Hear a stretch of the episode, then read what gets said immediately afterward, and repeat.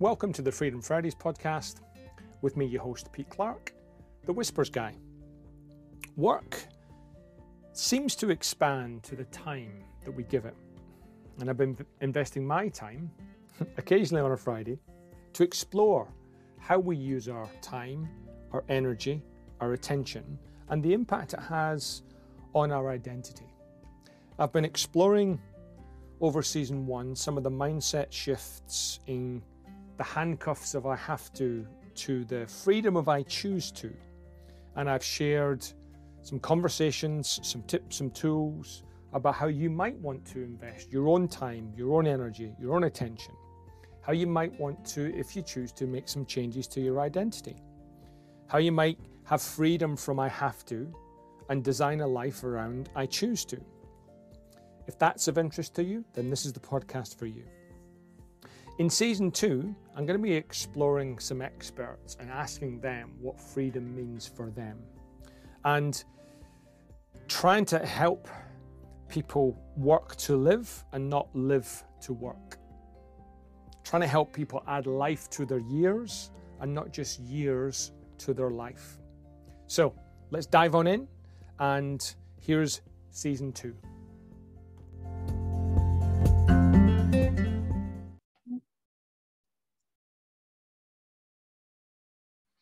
Welcome to this week's episode of Freedom Fridays. Uh, my guest this week is Karan Ferrell Rhodes. Uh, good morning, good afternoon, or good evening, Karan, depending on where you're based. Good evening. I'm based in Atlanta, Georgia, so it's evening right now. Wow. See, the, one of the benefits of, of the internet being able to do this all around the world. That's true. That's absolutely right uh, I just got off of a call not to, uh, yesterday with someone from um, Australia. So, okay. yeah. yeah. For those listening, I'm recording this in Sydney, and here we have thousands of miles away, Karan yeah. in uh, Atlanta, Georgia. Um, Karan, thank you so much for being on the podcast. I know that you are an author, you are the founder and CEO of Shockingly Different Leadership, which I'm intrigued about the, the genesis of the title and the reaction it gets. Um, but before we maybe get into that, I'm, I'm going to start with the question that I often start with. And given this is about Freedom Fridays, in the work that you do with the clients and the customers and the CEOs and the leaders that you work with, what does freedom mean for them? That's a great question and I'm, I'm sure you can appreciate it. It differs and varies a little bit based on the individual themselves. But if yeah. I had to identify just a bucket that yep. I would put all of their fears in, it would probably be um, the fear of having um, imposter syndrome. Okay. Which is, you know, all about they're just not sure of their next step or they're unsure if they have the capabilities to do what's in front of them and it's amazing how many leaders um, you would think have it all together, but a lot of them really suffer from imposter syndrome. Yeah, that's that, that that's been my experience too. It's and it's amazing for me to even think that people think leaders have got it all sorted. When you and I both know almost, I can't think of any leader that I've ever worked with that doesn't have some imperfection. Absolutely, absolutely. I think and almost the, the the presence of imperfection doesn't get in the way. It does get in the way what I've seen, and you might have to correct me if you've seen something different, Pete. But what it, it doesn't get in the way publicly, but behind the scenes, it does get in the way of how they plan their next move or the next action that they do that affects you know whatever they're working on. Right. And uh, can you maybe, uh, without revealing any confidence, can you expand a little bit on how specifically it gets in the way? Do they falter? Do they go slow? Do they make the wrong choices? How does it get in the way? Yeah. Well, if they're they're, they're not very astute and really test out their assumptions or uh, getting more data to make a better calculated risk decision, mm-hmm. um, then it does transpire into um, their actual, you know, performance and what they're doing. Um, but if they're astute enough to try to get as much information and data to make a good decision, um, usually those are the ones that you know end up surviving, if you will. Right. Okay. And I mm-hmm. know that you've done some research uh, yes. into this, which I'm going to touch on in a second. W- yeah. Broadly, was there any? Did you notice any pattern differences between age, tenure, gender, location, sector? Were there any obvious pattern differences? Uh, yes to all of the above. right. Um, because it's the whole uh, dynamic in the uh-huh. workplace or the work world um, that caused the variation. Mm-hmm. Um, so yes, saw a lot of uh, different things, and you could lump it together. You know, a lot of times based on one of those demographic items that you mentioned.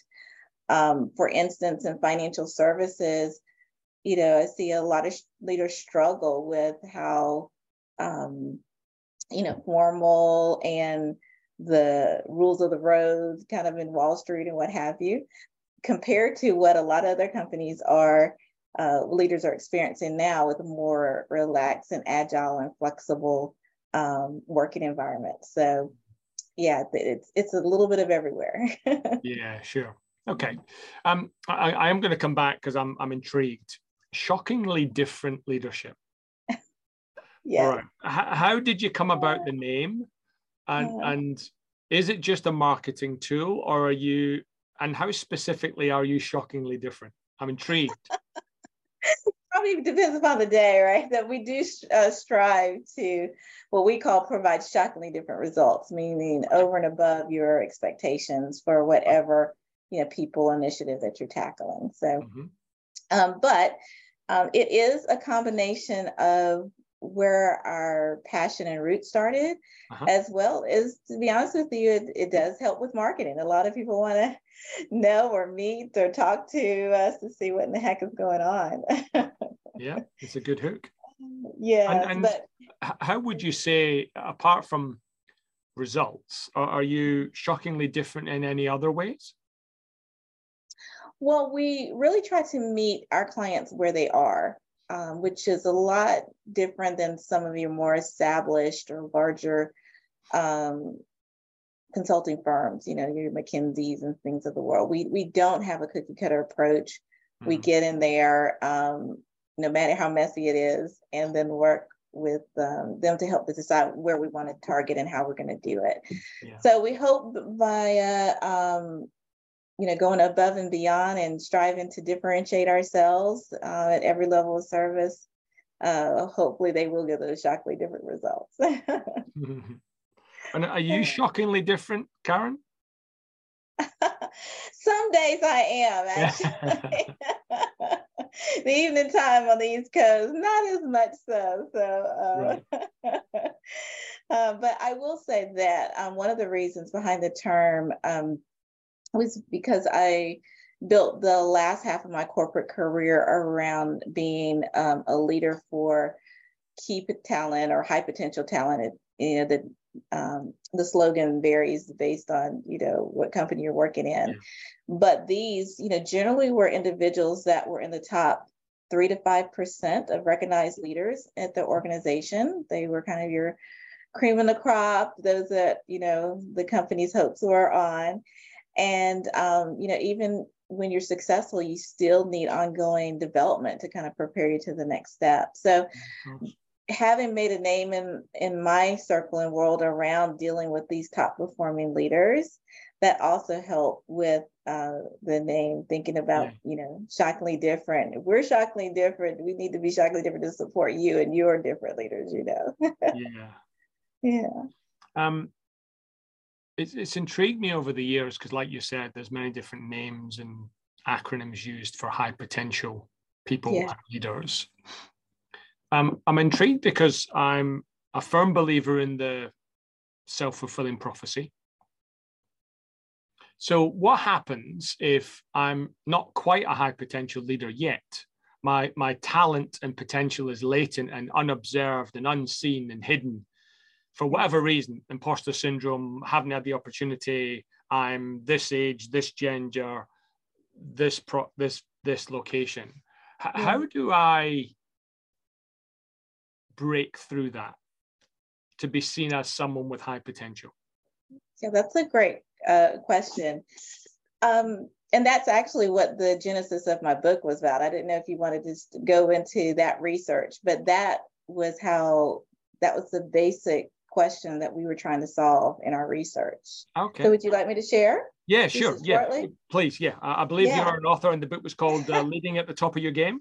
Yes, yes, and um, you were spot on. That the the core question that we were trying to solve were what did these top leaders do so differently that differentiated them from the other 95% of the population? What did they do? Um, act, know, blah, blah, blah. And so we um, actually surveyed and, um, and did validation research with over 10,000 high potential employees in organizations. These are people that their uh, leaders have designated them as you know being on succession slates and being you know next in line for promotions those kind of individuals mm-hmm. and so uh, long story short um, we surveyed to try to get to the meat of what types of actions that they do long story short uh, we had identified over a hundred actions but what was interesting uh, was there was a clear line of separation in the top seven that were flushed out. And what was more interesting about the top seven is that they applied no matter um, industry or job function or what have you. Wow. And so these are the seven that now um, our firm here at SDL has made part of our signature leadership program, and we um, teach their tactics, their behaviors, um, more than just leadership theory. Okay. And so you I have can... a you have a your own magnificent seven. I do, I do. Yeah. And I'll just quickly run down them because they're not brain surgery type of things. Yeah, no, I was good. I was good. I didn't want to put you under pressure, although I'd expect you to know what the seven are. I, would I'd be intrigued because maybe that's the next part of our conversation. What what are the the top seven tactics? Okay, so the top seven tactics, uh, these means elite leaders did that really impacted the success of their efforts. The first one was that they led with what we call intellectual horsepower. Okay. So, intellectual horsepower is all about using your area of expertise to spot trends that others miss. So, they were able to bring something to the table that most individuals missed or didn't know or recognize at an organization. The second one um, is called Leading with um, Courageous Agility. Mm-hmm. And that is all about just having the courage to stand up for you, what you believe in, even if you're unsure of what's going to be next or how the reactions of individuals are going to be. Mm-hmm. So they were successful. If they were successful in leading, leading with courageous agility, they usually won the buy-in of others that they were trying to talk to and influence. Mm-hmm. The third tactic that they use is they led with strategic decision making, which is just mm-hmm. what it sounds like. They either made good decisions themselves or they led a good decision making process. Mm-hmm. The fourth one, um, they led with intrapreneurship. Okay. So similar to entrepreneurship, but intrapreneurship is that where they uh, made improvements to the product services, um, of the organization with the internal infrastructure. So they were able to use the company's assets to help improve products and services and mm-hmm. processes. Mm-hmm. The fifth one, um, they led with a drive for results, which mm-hmm. means what it is. They just were tenacious um, about uh, getting to their goals, uh, even if there were pivots or course corrections along the way. Yep. The sixth one, they led with executive presence which is really more about being able to make clear and convincing um, perspectives or arguments to influence others. And the last one is they led with what we call stakeholder savvy. And that's all about making the interpersonal connections to deepen trust and be able to move things forward.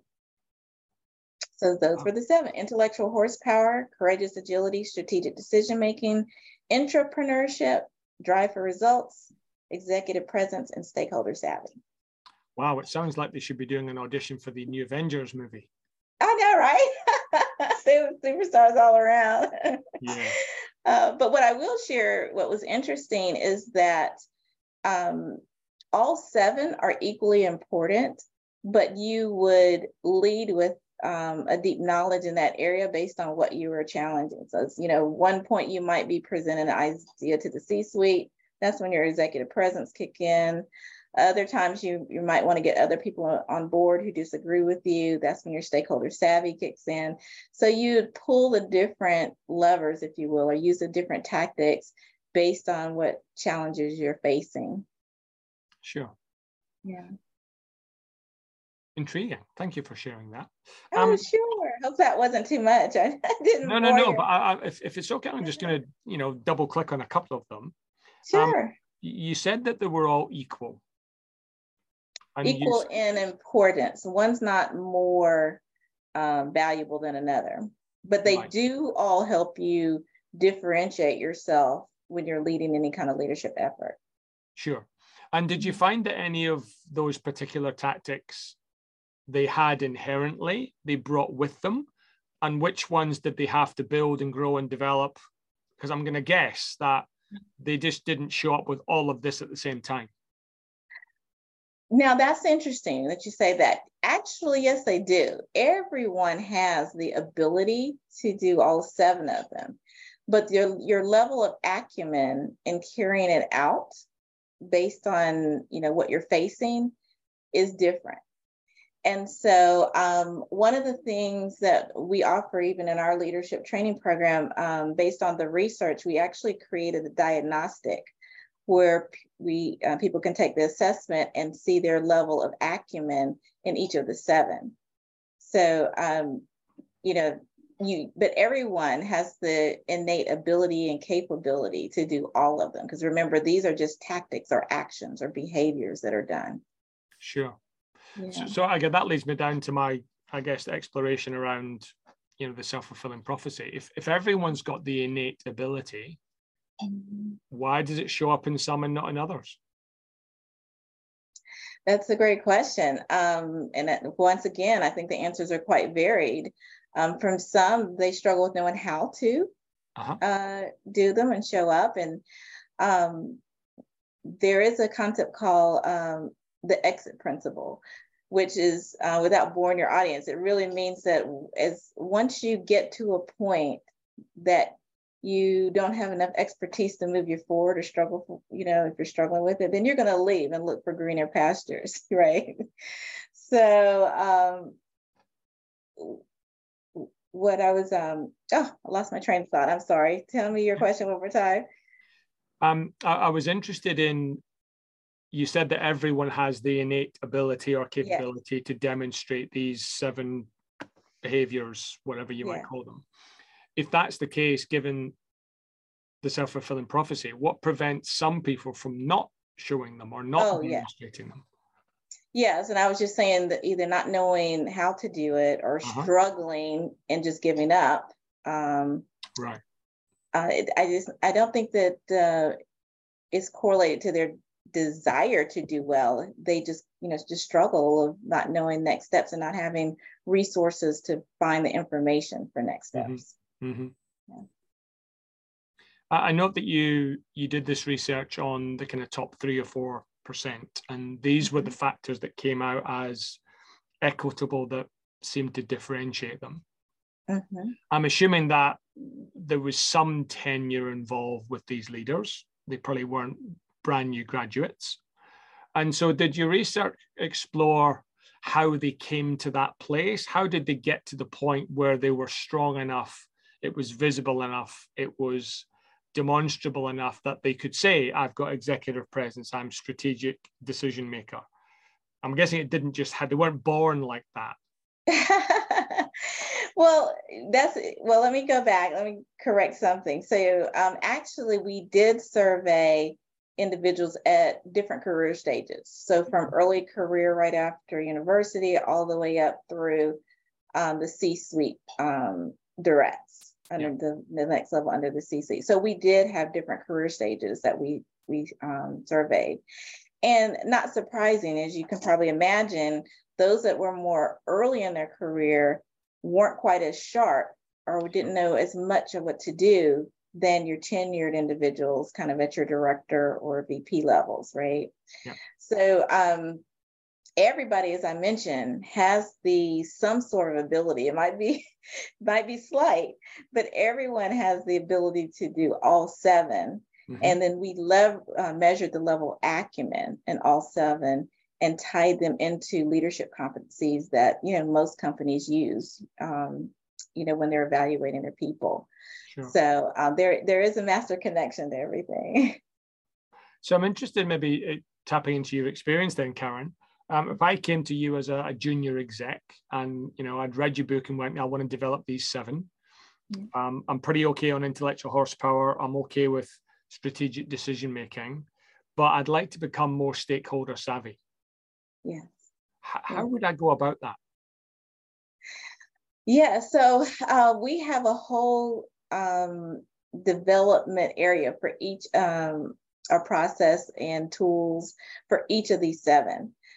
So for stakeholder savvy, for instance, um, it depends upon um, what aspect that you're trying to sharpen. It can and things that can support you can be anywhere from um, emotional intelligence training all the way through, you know, body language uh, training or communication skills, or, you know, it just depends upon what area that we've identified that you may want to double down on. Mm-hmm. But the basic of having stacks, um, stakeholder savvy is being very observant and astute about the uh, manner, perception, perspectives, values of the people that you're talking to so that you can um, reciprocate, if you will, um, to deepen that relationship and deepen that conversation. So um, we have a whole, you know, development workshop on each one of those seven that we um, do as part of our development experience. Sure. And how would I choose?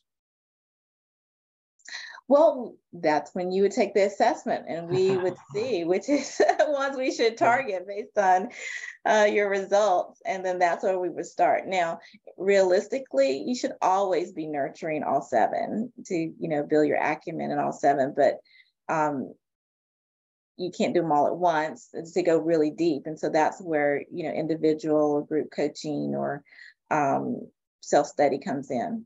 Sure. Mm-hmm. What one of the uh, comments I get from the clients I work with here is, uh, what look, I'd love to, you know, grow, Pete. I'd love to develop myself. I'd love to get some coaching. I'd love to do you know, X, Y, Z. I don't have the time. I've got a job to do, right? You know, BAU. I, I'm just smashed with priorities after priorities after priorities. Yeah. So how do you reconcile? How do you? How would you help me reconcile your comment that well, you have to nurture all seven, when I'm already working, you know, eight till eight. yeah. no, absolutely. And, and, I'm in a global mm-hmm. firm, which means I'm taking calls at midnight because I'm in the US and they're in, you know, Australia, and I've got a European colleague and an Asian colleague. You know, how do you help someone reconcile the need to work on all seven when I'm already full? Well, remember, I said you can prioritize based on your results out of the diagnostic. So the areas that you have scored the lowest in or have um, in the acumen, then maybe that's the one or one or two, but depending upon your bandwidth that you go deep on. And um, I have a tool that's part of our um, our coaching approach where we actually work on a real world business challenge that they're experiencing in their role right now. And as we work it through with them through their um, their coaching sessions, we talk about how they can be more effective in those areas that they wanted to develop. So we work it with them as they're going through a real world challenge. And most people leaders have something on their docket that they're really working through that they could use a you know, coaching on. And so, you know, that's how we um, bring it to life for them. Sure, and no, no doubt. I, am going to be a little bit skeptical and play back what I think some clients would say. Certainly, the clients I work with. That's all mm-hmm. good and well, Karan. That's lovely. I don't have the time. And you know what? Sometimes if you're not don't have that bandwidth and the time to dedicate towards development, and investing in yourself at that point in time, I think it's totally fine because you have to have self care. There's some times when individuals aren't able to mm. uh, because life comes along.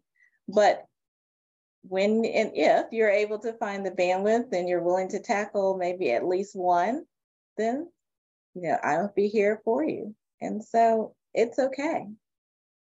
Hmm. Is there an X factor?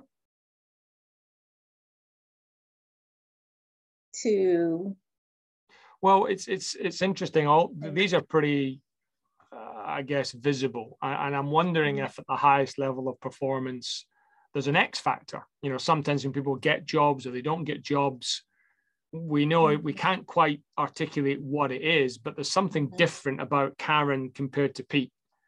Karan just has something about her that just elevates her a bit more than what we observe in Pete. She, has got the X factor, and it's yeah. called the X factor because we can't articulate it. yeah. And I don't know whether that's because we can't articulate it or we just don't know how to. Is, yeah. is there any element of these top three, four, five percent having some sort of X factor?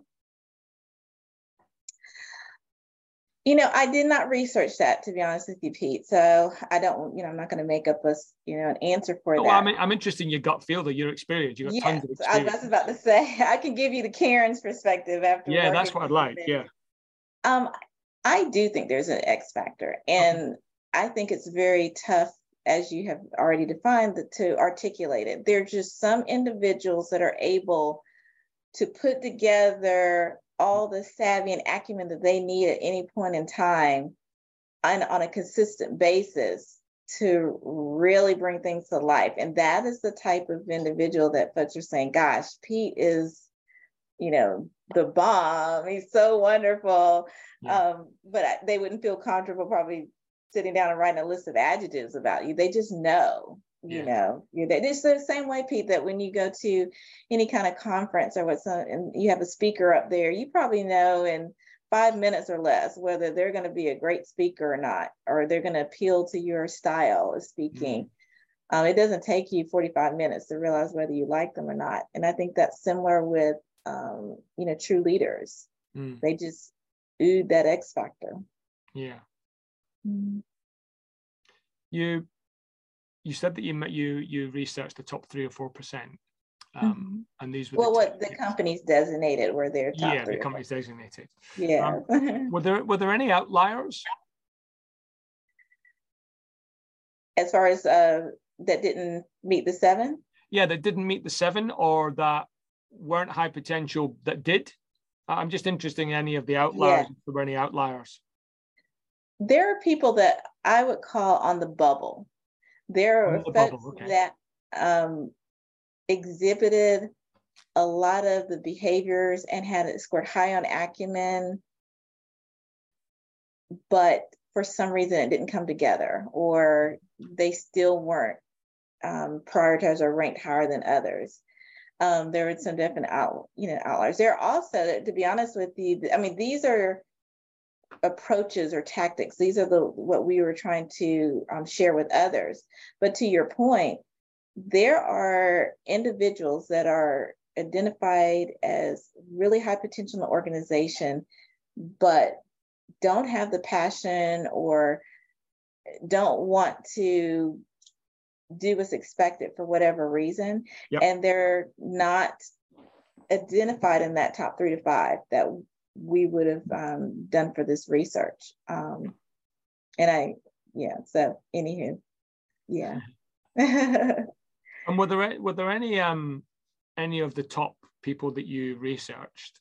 Mm-hmm. Did they have imposter syndrome, but were able to navigate it and address it and dilute it, or did they just not have imposter syndrome? You know, it's a lot of both. Um, probably 60 40, uh, meaning okay. 60 had some level of imposter syndrome.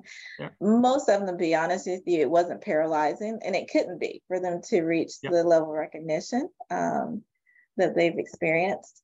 Um, but everyone had some sort of uncertainty about you know themselves. And have you noticed in those that had it, have you noticed any pattern? Is it an age thing? Is it a gender thing? Is it a location thing? Is it a no. thing? It was equal across the board. Everybody had something right. that that that was um, the gremlin that's talking in their other ear. yeah, yeah, yeah. Yeah. and were you able to understand some of the sources of that?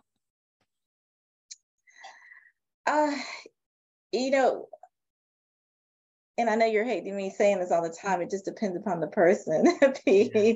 Sometimes there were, you know, family pressures and, and things and values that they brought up with that they were trying to prove something different. Um, others, um, you know, it might have been a workplace leader that they were trying to impress, or or they got a bad um, you know performance review or feedback and that's gotten into their heads it just differs based mm. on the individual mm.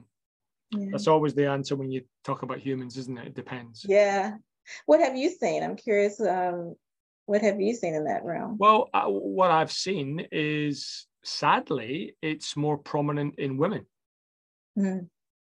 I didn't see that. We didn't. That didn't come out as significantly statistically different. But right but I, I can maybe understand um, um, amongst your clients, you know, that was prevalent. Yeah, and there's a little bit of research, and it's pretty well documented. You know, a mm-hmm. job ad comes up, and if there's 10 characteristics uh, and a man has six of them, they'll go, I'll be fine. Yeah, and if the woman, woman, has, eight of them, they'll go, yeah. Oh, I'm not, I'm not ready for it yet. Right, right. Some do.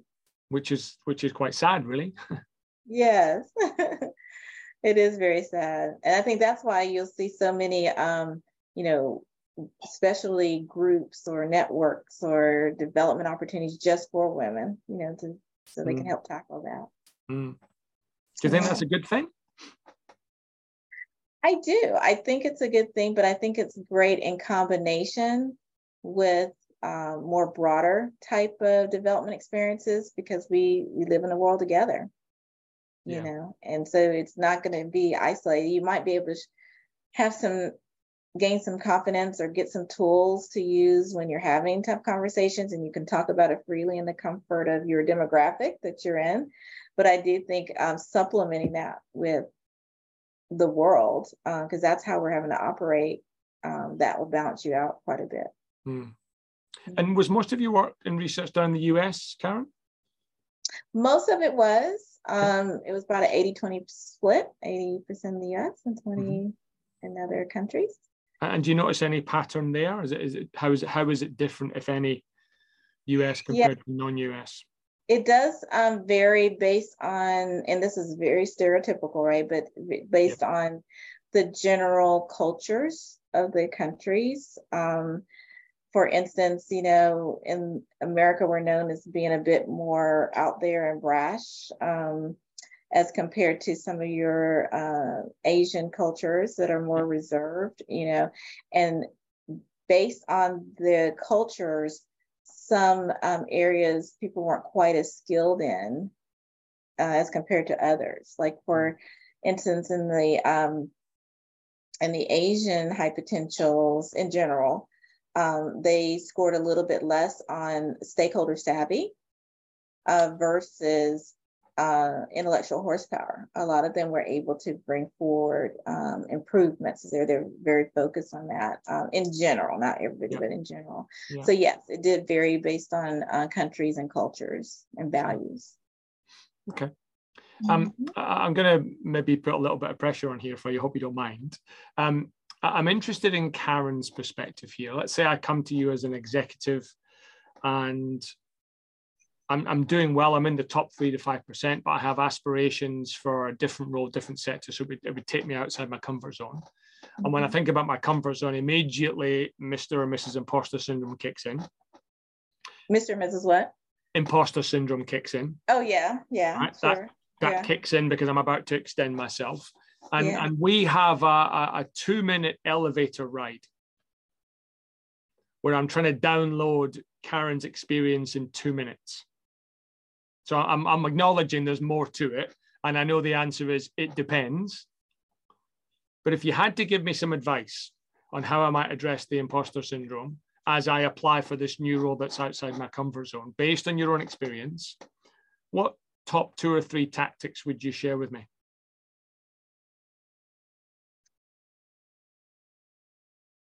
Um,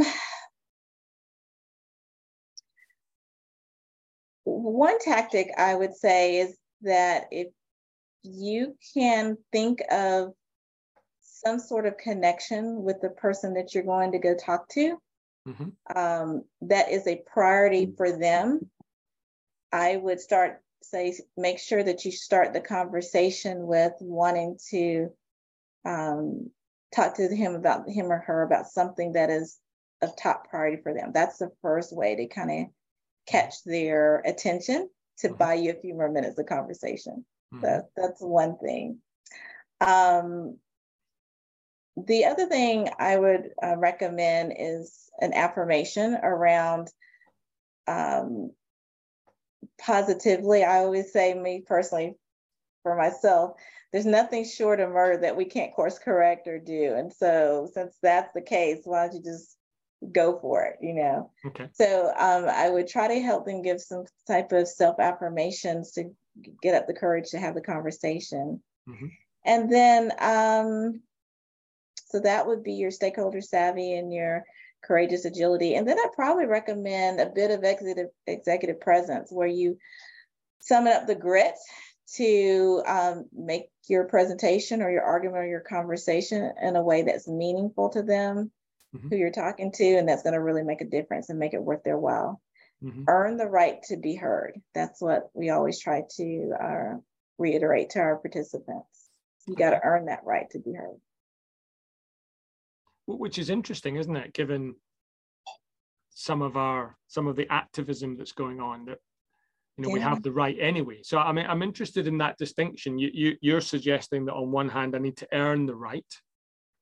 You do, yeah. Whereas there is there is some there is an, a counter view the fact that I'm an employee or I'm a leader, I've got the right. that is a counter uh, what, perspective. What would, you, what, what would you? How would you? What would you say the difference is, if there is any? Earn the right, in my opinion, yep. earning the right is creating enough value that differentiates you that you that they want to listen more to okay. more to you. Having the right, in my opinion, deals more on company values and cultures? Do they create the environment that gives you the right to step forward mm-hmm. and to get recognized and to do this? If they don't, you know, then what? So that's that's how I see it as being different. Okay. And do you, do you sense that earn the right to be heard is up, across, down, out? all of the above, up, down, and across the organization. so you know the question I'm going to ask now. How would you differentiate between earning the right above? So let's say I'm a CEO and I'm reporting to a board. How would you differentiate the earn the right capability to be heard at the board level versus earn the right to perhaps have my employees be heard so I'm hearing them? I actually think the same process happens for all three. You have to focus your conversations around what's meaningful, impactful, and worthy of their time for whoever you're talking to. Mm-hmm.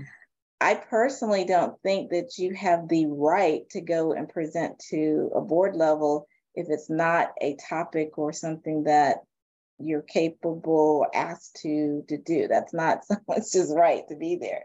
However, whoever you're trying to work with, whether it's your you know C-suite or board, your peers in the company, or your direct report, you're going to have to talk in a way that's always meaningful for them and find that win-win conversation.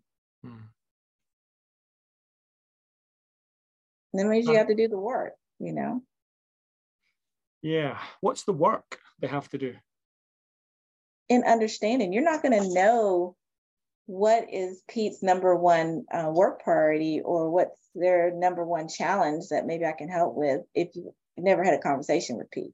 Sure. So if you know that there are colleagues that are in your um, sphere, if you will, that you all have interdependencies, it's worth the time to take to build even some, you know, entry level relationships with these individuals mm-hmm. so that you, you know, you're going to be able to assess better um, what their priorities are. Because once you know that, then um, you're able to kind of navigate.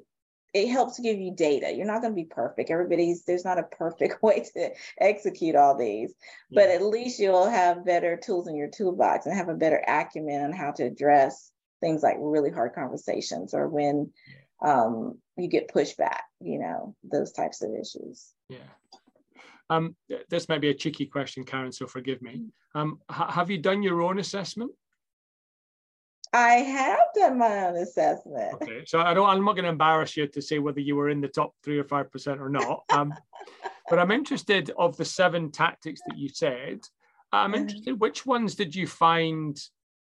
I don't mean easy as in it was easy, but more natural for you because that's more your style and your way of being. Versus which ones did you find more challenging for you? Great question. Um, the I love the whole leading with intellectual horsepower. Okay. When I am a voracious reader, researcher, um, consumer of data information, articles, you know, and I try to my mind, the way my mind works, it tries to connect dots around uh, with different things that I've read and you know seeing how I would I would guess trends would be. Uh, that's just how my mind works. Uh, where I struggle, and I don't mind sharing, is around courageous agility. Uh, I am so much of a people person, um, very emotional that I, my innate nature is not to want to disappoint anyone. Yeah. And being in leadership roles, there's just sometimes that disappointment uh, comes with the territory. So yeah. that's one I continuously struggle in, but um, I always try to strive to be better every day. And how do you manage your own imposter syndrome when it kicks in? I have a variety of things. I have um, a playlist with some oh, okay. uh, kick, you in the butt kind of songs to pick yeah. you back up and get back yeah. in there. yeah. um, yeah, I do that. And sometimes I do meditation, and honestly, sometimes I just have to talk to myself and say, "Hey, let's do it." Um, Karan, where can people get hold of you if they're interested? I know you've got some websites and some book options. Yes, absolutely. So our central place for um, everything you probably need is at shockinglydifferent.com.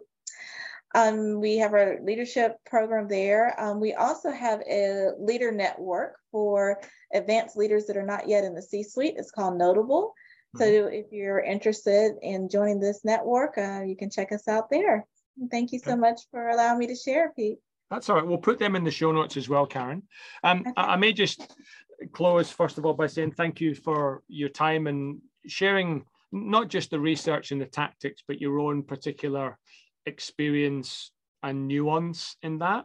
Um, yes. And just to close us off with some hopefully light-hearted questions, are you okay. more beach or city? Oh, I'm a city gal. City gal, okay. Yeah. Um, what's the last movie you cried at?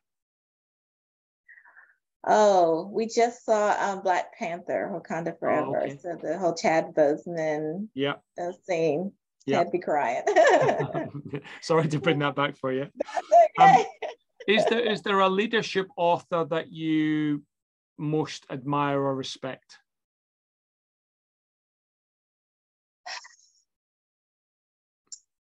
You know what, Pete? I get a nugget out of almost every book that I do read. Um, I always love um, the Leadership Challenge by Kouzes and Posner. So, mm-hmm. mm-hmm. in the leadership round, that's one I would definitely recommend. Okay. And what book are you reading now? Actually, I'm not reading a book. I have a collection of podcasts and articles and authors that I listen to, and I I use that as my okay. uh, information consumption right now. Okay. Karan, it's been a pleasure and it's been lovely to connect all the way around the world. Um, appreciate your insights. Thank you for sharing those insights, but more importantly, thank you for sharing yourself. Oh, thank you. And thank you for having me. You're welcome.